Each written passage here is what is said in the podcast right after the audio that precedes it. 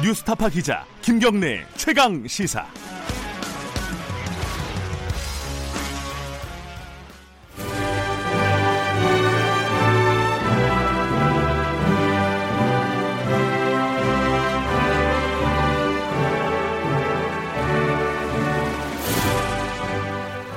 네, 매주 금요일 전국의 가장 뜨거운 현안을 어, 여야 의원 두 분과 이야기 나눠보는 시간입니다.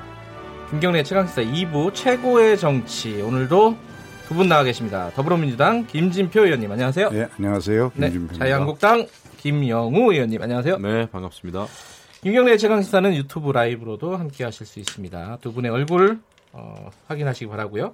문자 참여 가능, 가능합니다. 샵 9730 보내주시고요. 짧은 문자는 50원, 긴 문자는 100원. 스마트폰 어플리케이션 콩 이용하시면 무료입니다. 외우겠어요? 하도 많이 얘기해가지고. 자, 요, 아, 할 얘기가 많으니까요. 바로 시작하죠. 요번 주 얘기 중에 가장 뜨거웠던 건 뭐 당연히 뭐 윤석열 어, 검찰총장 후보자 얘기입니다. 뭐 일단 뭐 어떻게 보시는지 지금 뭐 논란이 있습니다. 여야당 뭐 입장은 다 명확하게 나와 있는데 또 개인적인 의견도 있으실 테고 하니까 어 뭐 공격수부터 예, 야당부터 공격수? 해보죠. 어, 김영우 의원님, 예, 왜 늘 공격을 한다는 편견을 가지고 계십니까? 죄송합니다. 그 제가 인사청문 과정을 이제 처음부터 쭉 지켜봤는데 네, 예, 제가 받은 느낌은 역시 윤석열 그 검찰총장 지명자가 후보자가 굉장히 강하더라고요. 예, 음. 강하고 네. 당당하고 아, 저 정도 되니까 이제 어, 대통령께서 현 정권, 현 정부를 잘 지켜줄 수 있겠다라는 아마 확신이 드셨을 것 같아요. 네, 아, 근데 강직하고 이런 건 좋지만은 그 강직하거나 당당함은 그 진실을 기반으로 할 때 의미가 있습니다. 음. 그런데 역시 에, 그 거짓이 드러났죠. 네, 그러니까 변호사를 소개했는지 안 했는지에 대해서 어쨌거나 대언론, 언론도 이제 국민을 상대로 이야기하는 것이고 네, 언론을 상대로 거짓말을 했거나 아, 아니면은 청문회 때 거짓말을 했거나 이렇게 됐는데 녹취록이 나오지 않았습니까? 어쨌거나 에, 그렇다고 한다면은 문제가 있다. 아, 정권 권력으로부터 독립성을 에, 가장 중요시해야 될 검찰 총수가 된다면 아, 그 독립성을 지키겠느냐 하는 그 음. 우려심 이게 듭니다. 그래서 에, 부적격이에요. 아 부적격이다. 예. 공격수구만요. 네, 김집 김집표 의원님, 네. 제가 몇 번 말씀을 드렸지만 현재 여러 검찰총장 후보자 중에서 어, 지- 이번 청문을 통해서 보니까 네, 진보 정권이든 보수 정권이든 가리지 않고 권력의 핵심들과 맞설 수 있는 네, 그래서 정치적 중립을 가장 잘 지킬 수 있는 그런 적격자 아니냐. 예, 그것이 지금 청문 과정에서 가장 먼저 검증해야 할 것인데 그것은 확실히 입증이 됐고요. 그거는 저 홍준표 저전 의원도 인정을 하는 것 같더라고요. 예, 다만 자기가 아끼는 후배를 보호해 준다는 선의에서 출- 기자하고 대화한 내용을 그것도 2012년에 선언한 내용이니까 아, 그 정확한 워딩을 기억 못해서 빚어진 혼선이 일어났는데 네, 그 실질적으로는 저 윤대진 이제 검찰국장이 자기가 자기 형한테 소- 소개해 줬다고 해서 밝혀진 거거든요. 네. 어, 그러면 이것을 아, 저 거짓 위증이다 이래 가지고 문제를 삼는 건 좀 과한 거 아니냐. 균형이 안 맞는 거다. 그런 음. 점에서 저는 당연히 이거는 그 청문 보고서를 채택해야 하고 음. 정 그런 의견이 있으면 김영우 의원님 같은 말을 명기하고 그리고 여당과 야당이 찬반을 분명히 이유를 밝혀가지고 채택하면 되지 않겠나 그런 생각입니다. 네, 선택하자는데요. 예, 근데 또 왜 그 민주연구원장 양정철 원장을 중앙지검장에 예, 위치해 있는 사람이 또 만났는지 모르겠어요. 근데 뭐 그것도 언제 만났는지 기억이 안 난다고 그러는데 뭐 우리가 전에 듣기로 이제 4월이다 이렇게 얘기를 이제 많이 들었는데 네. 그렇다면은 어 양정철 원장이 민주연구원장이 된 이유란 말이에요. 네. 어, 만약에 그게 사실이라면은 정말 말이 안 됩니다. 왜냐하면 에, 중앙 아, 지검장이 에, 여당의 내년 그 총선 전략가 전략을 총 담당한다고 네. 아, 자처하는 양정철 원장을 만났다는 것은 그건 좀 너무나 정치적인 거죠. 그 지금 채택 인사청문 보고서 채택은 거의 불가능한 상황인 것 같고요. 야당에서는 안 한다는 입장이잖아요. 네. 그러면 채택이 안 되면은 뭐 임명은 강행되겠죠 아마 김지표 의원님 어. 어. 떻게 보십니까? 아, 당연히 임명해야죠. 어, 왜냐하면 국민들이 눈높이에서 보면 그것을 거짓말이라고 느끼지는 않을 거고요. 그리고 양정철 원장 문제는 아마 어, 단둘이 만난 게 아니라 항상 여러 사람과 함께 만났고 네. 또그 만나게 된 첫 번째 출발이 에, 정치권으로다가 양정철 씨가 아마 권유하는 그런 자리에 있어서 그것을 거절하면서 맺어진 인연으로 한두 번 만난 것 같은데 네. 그런 것까지 검찰총장에게 문제를 삼는 건 좀 지나치다. 중요한 거는 그 재판 과정, 수사 과정에서 얼마나 정치적 중립을 지키고 뭐 사람에게 충성하지 않는다는 그런 유명한 말을 남긴 사람 아닙니까? 네. 그게 중요한 것이죠. 사람에게 충성을 안 하는데 후배는 좋아하더라고. 그게 잘못하면 후배에 대한 의리로 비춰질 수 있겠으나 예. 아, 뒤집어 보면은 그게 또 제 식구 감싸길 수가 있어요. 근데 그래서 뒷부분은 예. 예. 그게 재판 과정이나 수사 과정에서 한 얘기가 아니라 예. 기자하고 토- 예. 또 대화하다가 기자가 변호사 소개해 주셨어요. 그러니까 소개는 안 했지만 내가 이- 어, 우선 저 윤, 윤대진 국장에게 화살이 가는 걸 막아주려고 그걸 옹호한 것 같은데 저희 예. 기자들한테도 거짓말하면 안 되는데요. 아니 거짓이라기보다는 어떤 표, 표현의 자- 네. 혼선이죠. 그래서 그거에 대해서는 네. 본인이 유감 표시를 했으니까요. 그 저기 자유한국당에서는요 이 윤석열 후보자 검찰 고발하는 건가요? 어, 지금 뭐 정확한 흐름은 모르겠어요. 예. 아, 그런데 변호사법 위반으로 근데 이제 네. 고발을 해도 참 나중에 참 상황이 아, 오묘하게 되는 거죠. 아, 만에 하나 이제 에, 대통령께서 임명을 강행하면 예. 검찰총장이 되죠. 예. 어, 검찰총장이 되면 저희가 지금 검찰에 만약에 고발을 하면은 음. 상당히 이상한 거 아닙니까? 그러면 자기 자신이 이제 고발이 됐는데 네. 검찰이 예, 수사를 해야 되는데 자기가 자기를 수사해야 되는 예. 이런 그 딜레마가 생기죠. 알겠습니다. 요 얘기는 홍준표 예, 대표가 그랬잖아요. 홍준표 전 대표가 예. 이거는 저 변호사법 위반이나 이런 문제는 전혀 아니다. 음. 그렇게 얘기를 이미 판, 법적으로 판단했는데 거- 저 자유한국당에서 어, 법조인 출신이 많은 자유한국당이 그런 거를 고발한다는 게 좀 이상하죠. 그 뭐 고발은 어떻게 될지 이제 좀 지켜봐야 될 것 같고요. 요거 하나는 저 김진표 의원께 여쭤봐야 될 것 같아요. 윤석열 방지법이라고 바른미래당에서 네. 그러니까 지금 현행법으로는 인사청문회에서 위증을 했, 하면은 지금 이제 어, 위증을 하면은 처벌받는 조항이 없지 않습니까?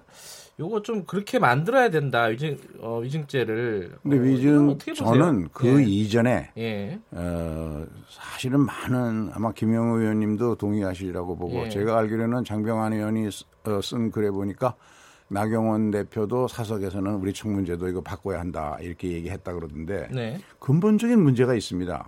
우리 사회 그저 지난번에 중소벤처기업부 장관을 저 2017년에 문재인 정부 출범 때 38명인가에게 전화를 했는데 모두 거절당했다는 거거든요. 음흠. 왜냐하면 그게 청문제도 때문에 그렇습니다. 안 할라 그런다. 아, 예. 왜냐하면 전부 이제 신상 털기가 중심이 되니까 네. 그러면 우리 사회에서 각자 자기 영역에서 수십 년간 성실히 일해서 어느 정도 저 존경받고 평가받아온 사람들이 네. 왜 나가서 거기서 어 그 그냥 신상 털기를 해가지고 완전히 나쁜 사람으로 그 수모를 왜 겪어야 어, 되냐? 어, 그럼 왜 겪느냐? 예.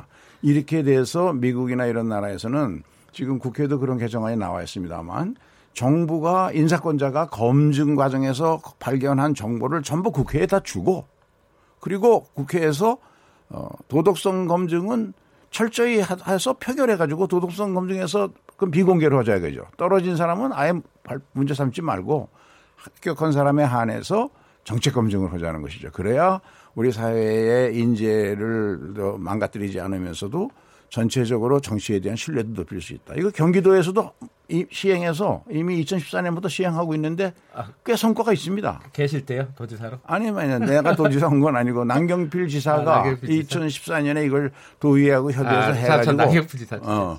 그래갖고 또 상당히 걸러내면서도 좋은 인재를 경기도의 기관장을 얻을 저 구할 수 있었죠. 어떻게 보세요? 김, 저도 의원님? 저는 100% 공감합니다. 제가 그런 취지에서 법안을 발의한 적도 있어요. 예. 특히 이제 가족 문제나 이제 도덕성도 이제 두 가지죠. 정말 이게 그 파렴치한 그러니까 모든 어, 국민들이 알아야 될이 네. 도덕적인 면에서 이것은 정말 그 공직을 맡을 자격이 없다. 예, 예. 아, 공직을 맡느냐 안 맡느냐에 굉장히 필요하다 생각되는 이제 도덕성이 있죠. 뭐 음주운전 내지는 뭐 여러 가지 등등등등 예, 예. 폭력이라든지 예, 그런 것은 그렇게 하더라도 그렇지 않은 그 아, 개인 정보라든지 가족에 관련된 알겠습니다. 신상에 관련된 예. 것은 아, 따로 하자 아, 이런 그러니까 청문회 입장입니다. 뭐 내용이야 디테일한 거야 논의를 하겠지만 청문 제도는 좀 개선할 필요가 있겠다. 예.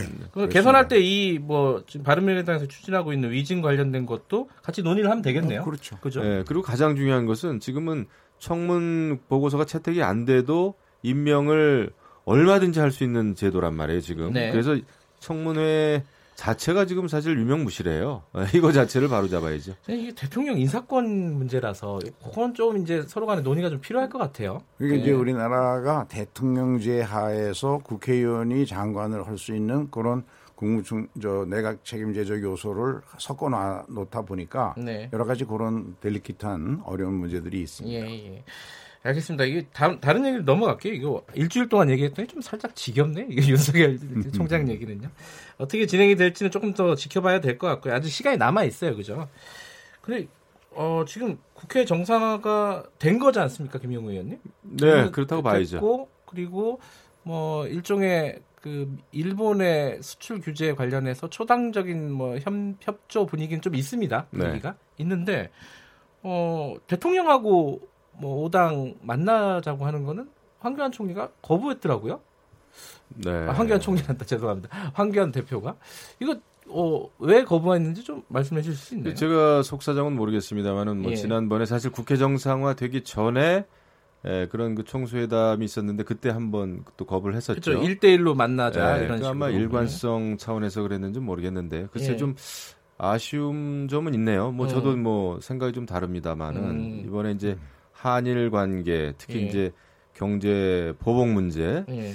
이런 것은 어, 초당적으로 대처할 필요는 있겠다. 네. 아, 다만 이 문제에 에, 글쎄요 국정 운영을 책임지고 있는 문재인 네. 정부가 이제 여러 가지 부실한 외교적인 대응을 한 데서 비롯된 게 아니냐 이런 생각은 하고 있습니다. 하지만 네. 중요한 것은 이제 에, 문제는 이미 발생했고 네. 문제를 해결해야 되는 거 아니겠습니까? 우리 정치권에서도 네. 에, 그렇다면 이제 우리 당에서도 여러 가지 외교 채널 음. 이런 거다 아, 가동을 해야 된다고 보고 국회 차원에서도 어, 대응을 저는 하는 게 음. 맞다 이런 생각을 가지고 있어요. 어, 황교안 대표가 네, 예, 좀 아쉽다는 말씀을 하셨네요. 음. 예, 그 제가 보기에는. 예. 말하자면 이 일본이 이 말도 안 되는 이유로 방화를 한 건데 방화. 아, 예, 예. 그런데 불을 지금 끄는데 정부나 여당의 힘만으로 좀 모자라니까 네. 어, 야당의 소방차도 좀 함께 참여하자 그러면 함께 하는 게 당연히 맞는 것이죠. 그래, 음. 그리고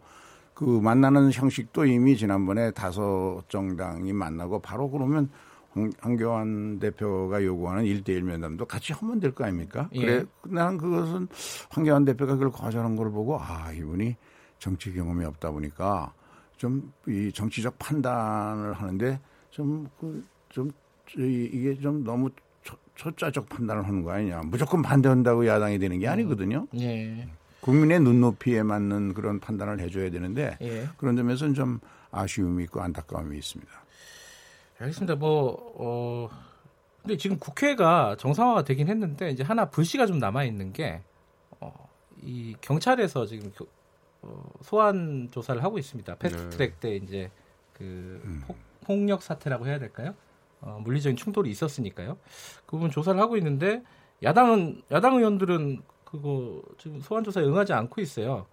김영우 의원님은 소환 대상이 아니신 것 같고요.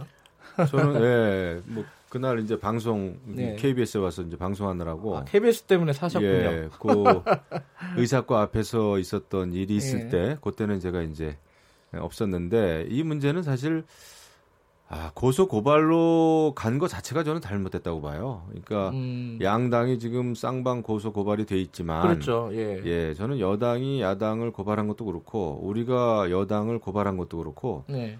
이 정치적으로 충분히 풀어야 되고 또 국회 안에서 있었던 일이고 특히 예, 상임위원회 회의장 안이나 바로 바깥에서 일었었던 일이 아닙니다. 그래서 음. 엄격히 따지면은 예, 국회법 위반이 아니고 의사과 앞에서의 일인데 어, 이것을 고소고발로 갔다.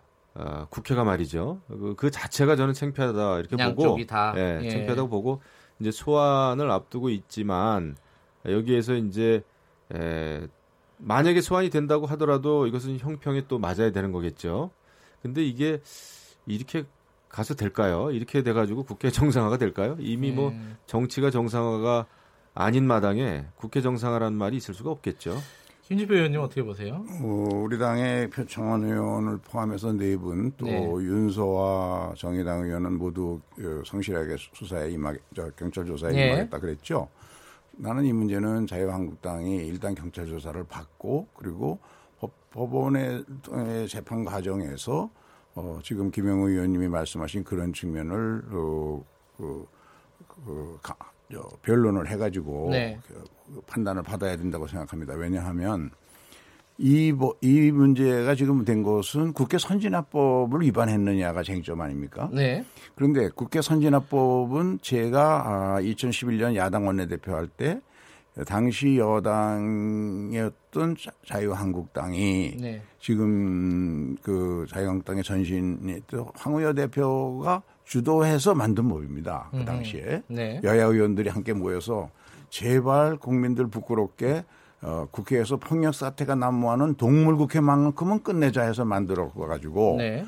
19대 동안 20대에 와서 잘 지켜졌는데 절대 폭력은 없었거든요. 네. 근데 처음으로 이런 폭력으로 국민들에게 보이는 행위가 일어났으니까 쉽게 얘기하면 지난번 패스트 트랙 사태는 이거는 어, 자유한국당이 국회 선진화법을 이게 탄압한 거거든요. 예. 그런 점에서 국회 선진화법을 탄압한 게 아니다. 이거를 법적 판단을 거쳐야만 이 국회 선진화법이 지켜지고 네. 다시는 동물국회로 가는 걸 막을 수 있지 않겠습니까? 그런 차원에서도 깨끗하게 저 경찰 조사 받고 법정에서 투쟁해서 어, 명백하게 알겠습니다. 밝히는 게 옳다고 봅니다. 그렇게 예. 보면은 이거는 저기 국회법에 명기돼 있는 오랫동안 또 관행인 그 상임위원회의 사보임 문제부터 그럼 제대로 들여다 봐야 되거든요. 그런 거 저런 걸 다 그게 포함해서 되려면 국회의장님과 음. 그다음에 또 그 바른미래당 네. 그 사보임이 어떻게 이루어졌는지 왜 예, 여기까지 왔는지 패스트트랙에 왜- 무엇이 이제 무리였는지 이런 게 같이 밝혀져야 된다 생각합니다. 그 나경원 원대표 대표가 이게 정치 탄압이다 이렇게 얘기를 했는데 거기에는 동의하세요, 김영우 의원님? 어 일단 그 제가 볼 때는 네. 방금 전에 제가 이제 말씀을 좀 드렸습니다마는 네. 이 상위에서부터 시작이 된 거 아닙니까? 네. 예, 거기서부터 시작이 됐고 아, 그다음에 이제 야당 의원들을 무더기로 어, 고소 고발부터 한 거. 어, 결국은 어, 야당에 대해서 이제 입법부의 입법부 차원에서 말이죠. 네. 야당에 대해서 이제 예, 탄압인지 뭐 어떤지는 모르겠습니다만은 그 입법부를 장악하기 위한 그 과정상에서 나타난 네. 상당히 불행한 일이다. 저는 이렇게 봐요. 알겠습니다. 예. 그 정치 탄압이라고 주장하는 거에 대해서는 어떻게 보십니까? 국회 선진화법을 없애자는 얘기인가요, 그러면? 국회 선진화법을 폐기하는 법안을 자유한국당이 다시 낼 건가요? 그렇지 네. 않잖아요. 그러니까 적어도 어, 식물국회를 개선하는 노력은 해야 되지만 네. 그러나 그렇다고 동물국회로 돌아갈 수는 없는 거니까 예, 예. 국회 선진화법을 지키기 위한 여야 간의 에, 법적, 정치적 그런 노력이 필요하죠. 뭐 한두 가지, 두세 가지 정도 이렇게 간단하게 좀 짚고 넘어가겠습니다. 하나는 이 추경 지금 진행되고 있지 않습니까? 어, 추경은 뭐 논의를 거쳐서 통과가 될 것 같은데 일본 수출 규제 관련해서 긴급 추경 이거 어떻게 되는 거예요? 그 김진표 의원님 좀 설명 좀 해주세요. 언론에 알려진 것과는 달리 지금 교섭단체 간에는 네. 19일 날로 예정된 7월 국회, 7월 임시국회 예. 추경 통과를 야당은 못 시켜 주겠다. 아 그래요? 예, 그런 이야기들이 원내교섭단에 가고 있고 그 대신 거기에 이제 어허. 나경원 원내대표가 자꾸 다른 조건, 뭐 음. 어, 목선 국정조사를 해야 된다, 뭐 음. 여러 가지를 붙이는 것 같습니다. 예. 그런데 어, 저희 당 입장이나 정부 입장에서 제가 보기에는 이 19일을 이번 7월 회기를 또 넘기면 이미 오늘로 78일째 지금 추경이 제한된 지 78이 흘렀는데 네. 추경으로서 의미가 없어집니다. 음흠. 그러니까 지금 음, 일본의 경제 보복 조치로 인해 가지고 어 여러 가지 어려운 문제도 생겼으니까 정부가 내놓은 예산안 규모에서 잘 심의해서 네. 어, 그 대책비 한 우리 당은 한 3천억 주장하는데요. 네. 정부가 1,200억 얘기를 했습니다만 포함해서 일단 그 추경을 7월 회기 내에 통과시키도록 했으면 좋겠고요. 네. 그 그렇지 않으면 차라리 에, 이거 저 포기해 버리고 지금 추경이 안 되니까 어, 본 예산 내년도 예. 본 예산을 지금 종결을 못 하고 있습니다. 예. 그래서 추경이 지금 안 되면 본 예산에다 이걸 집어넣어 가지고 예비비로 필요한 지출은 빨리빨리 하고 하는 것이 경제에 더 도움이 되거든요. 그래서 예. 우리 경제에 조금이라도 도움이 되게 하려면 야당이 이번에는 어, 일본의 경제 보복도 있고 하니까 조건 붙이지 말고 음. 추경만큼은 78이나 됐는데 현재 그러니까 일본 수출 규제 긴급 추경이 문제가 아니라 지금 본 추경도 어, 지금 어떻게 될지 모르는 상황이다 이런 말씀이시네요. 아니 내년도 본 예산을 지금 마무리 단계에 왔는데 예.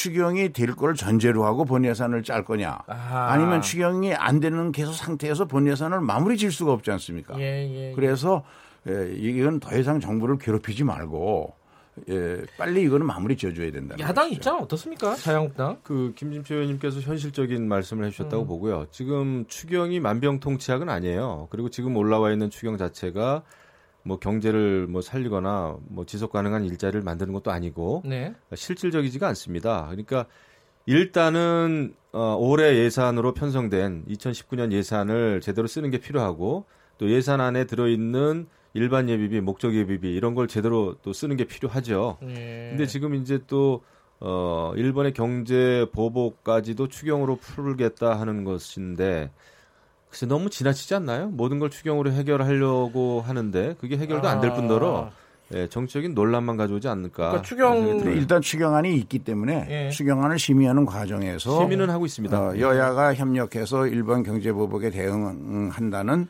국민적인 아- 안도감 메시지도 예. 줄겸 곧한 3천억 정도를 수정해서 그렇게 반영하는 거는 그건 자유한국당을 위해서도 도움이 되는 일일 텐데요. 이게 부정적이라는 말씀이시네요, 김영우 의원님 말씀은 결론적으로는 지금 뭐 추경만 추경에 대해서는 가지고 아, 지금 문재인 음. 정부 들어서 모든 걸 그냥 추경으로만 해결을 하려고 하는데 그 본질하고는 저는 본질에서는 상당히 벗어난 일이라고 봐요. 알겠습니다. 여기까지 얘기하고요.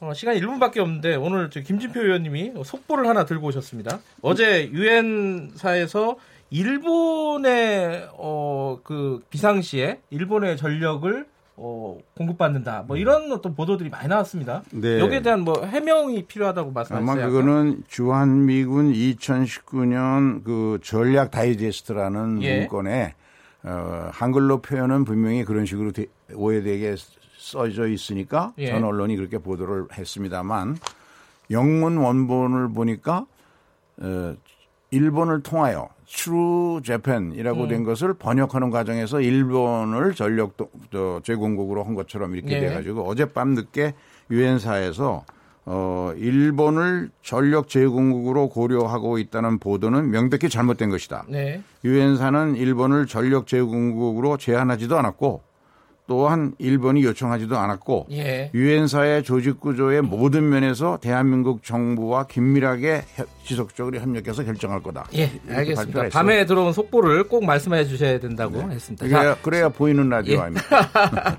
시간상 여기까지 맞, 여기까지만 듣겠습니다. 고맙습니다, 두 분 의원님. 자유한국당 네. 김영우 의원님, 민주당 김진표 의원이었습니다. 감사합니다. 감사합니다.